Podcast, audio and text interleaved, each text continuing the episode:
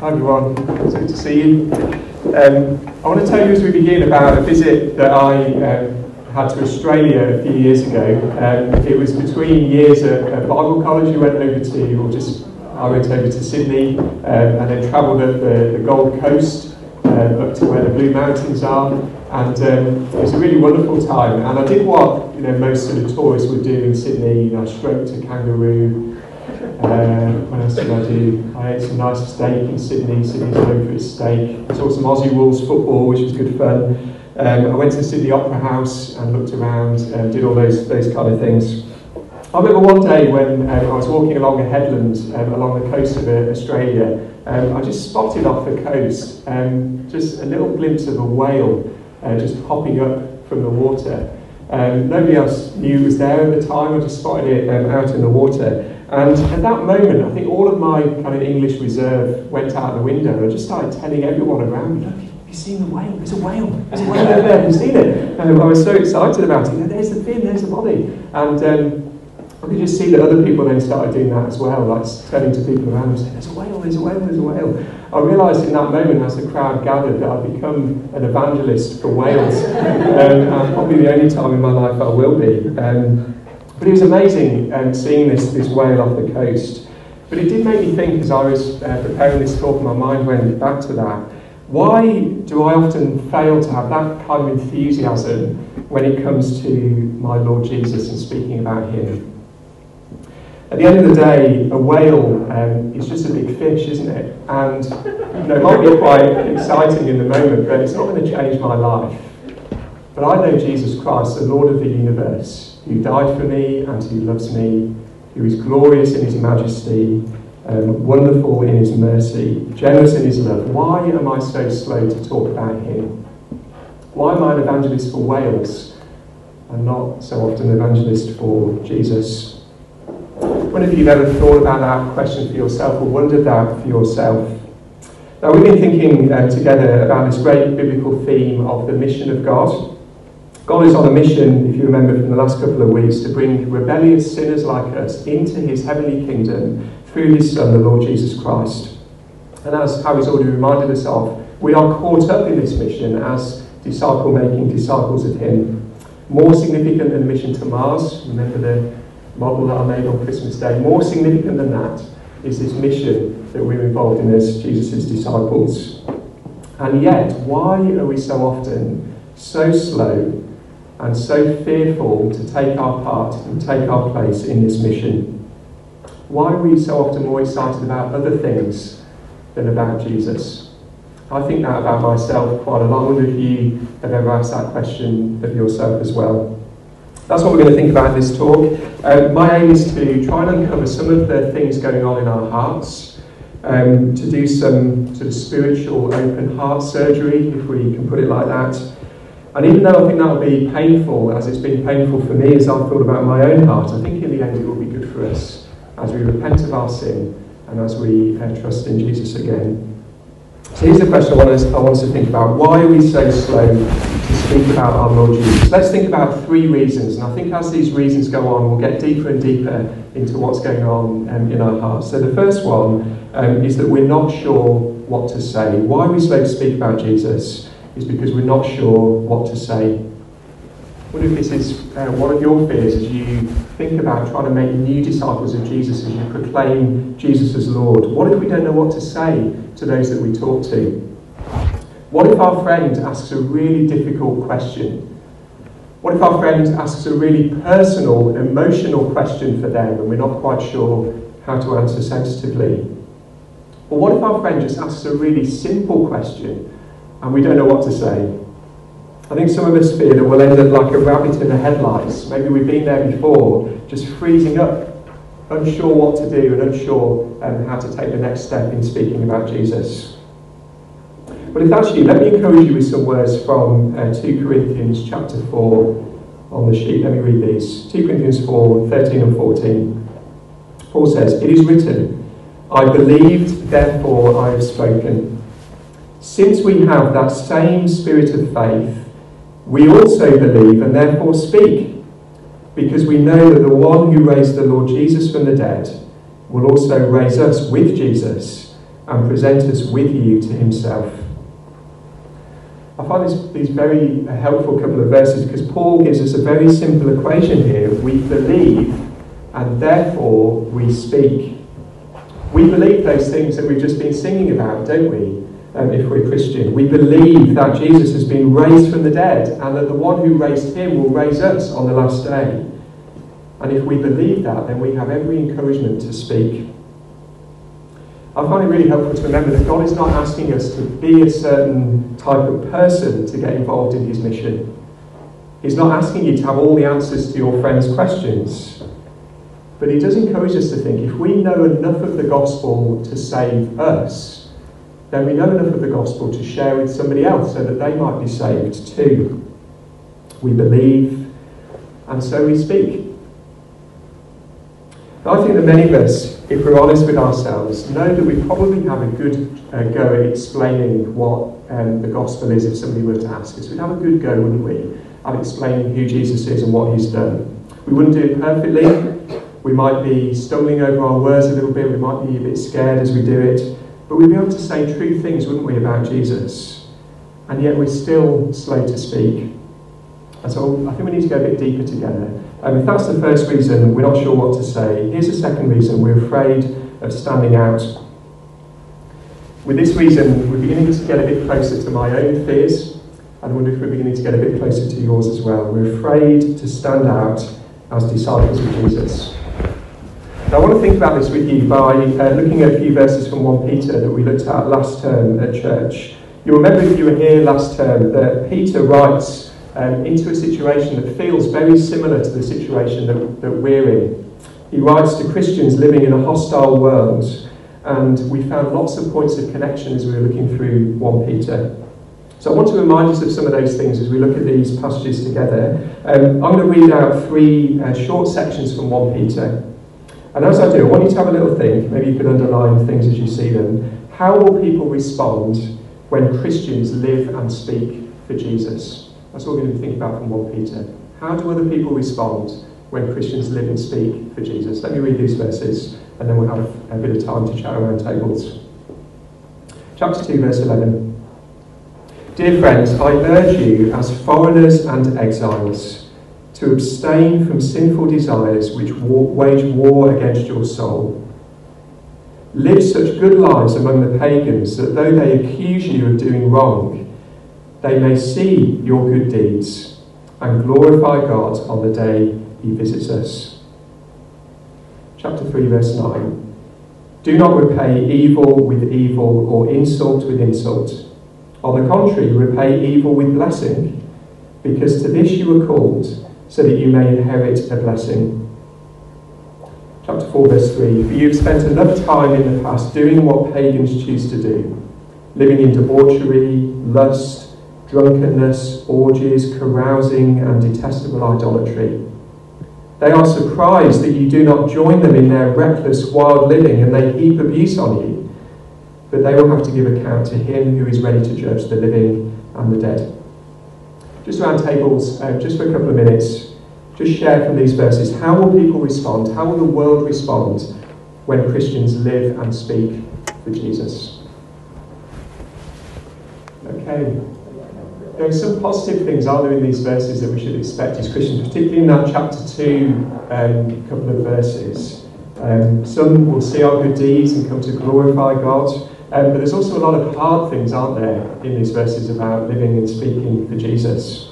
And if those things we've been reading are true, then the question is, what will it feel like to be a Christian in this world? What will it feel like? Well, at times it will feel isolating, it will feel painful, we'll feel like we're on the wrong side of history, we'll feel out of place, we'll feel strange, we'll feel like aliens, will be tempted to be ashamed. If you ever felt anything like that. And why is that so hard? Why is that so hard for us to bear? Well, one reason is because our natural instinct is to be in the in crowd, isn't it? To be accepted, to be liked, to be the same rather than to be different, to be loved rather than to be hated, to be considered good rather than to be considered evil. You might have read uh, C.S. Lewis's uh, famous lecture called The Inner Ring. It's really worth reading um, in its entirety. And he describes in it this instinct to be in rather than to be out. Have a listen uh, to these words on the bottom of the, the page. He says, I believe that in all men's lives at certain periods, and in many men's lives at all periods between infancy and extreme old age, one of the most dominant elements is the desire to be inside the local ring and the terror of being left outside. We all know, don't we, whether it's a desire to be popular in school or to be liked in your flat or to be accepted in the workplace, we're so often dominated by this desire to be in the inner ring.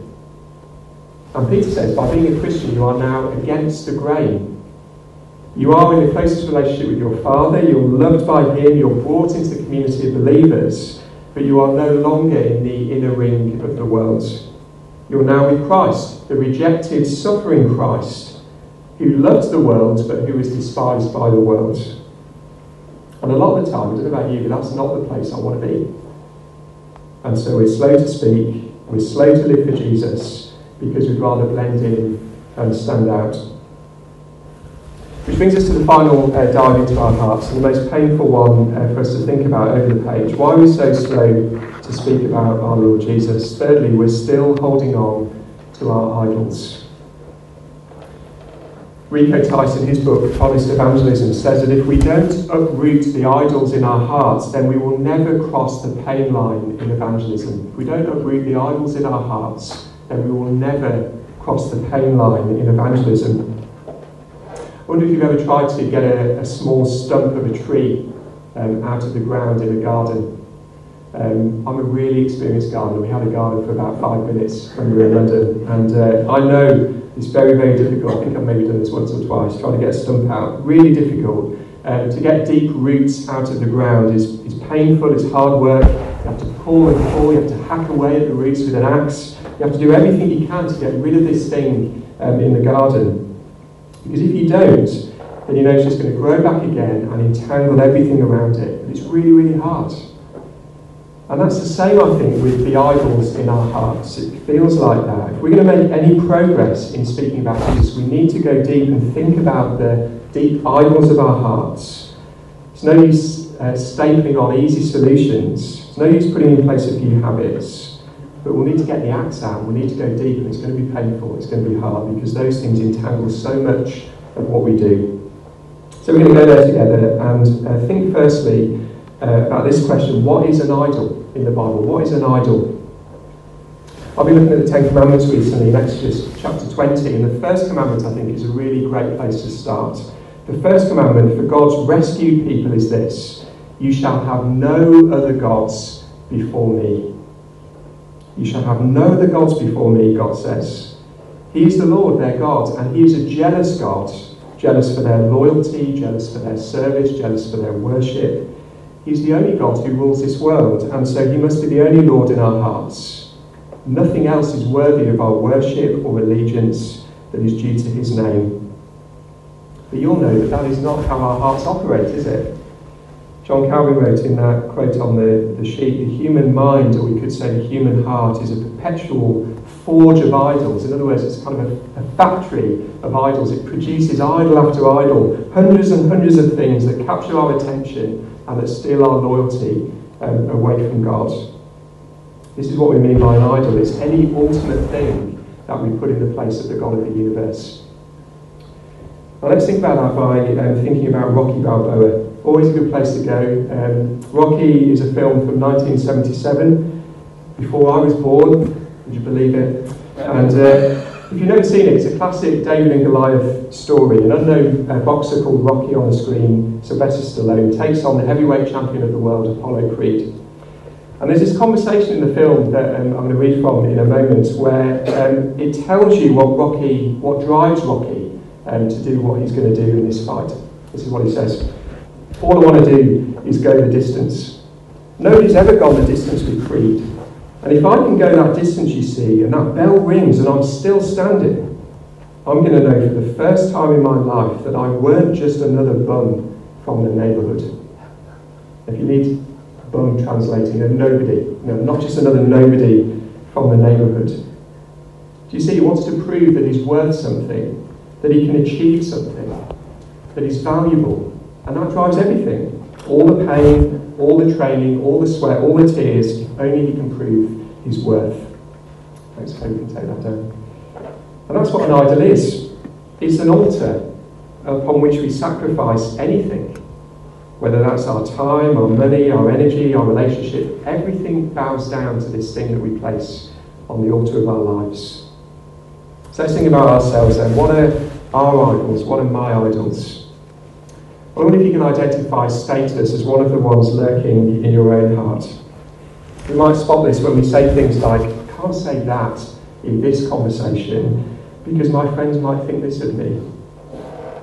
I can't speak up for Jesus now because my housemates will then know what I really believe. I can't be honest about that aspect of what I believe of the gospel because people won't like me for it. But the way of thinking about this is it's the idol of the inner ring, isn't it? And the sadness is our status, our desire to be in the inner ring, is something we sacrifice faithfulness to Jesus for. It takes the place of ultimate loyalty in our hearts and it gets enthroned in the place of Jesus. Second idol that lurks in my own heart, maybe in yours as well, is the idol of comfort.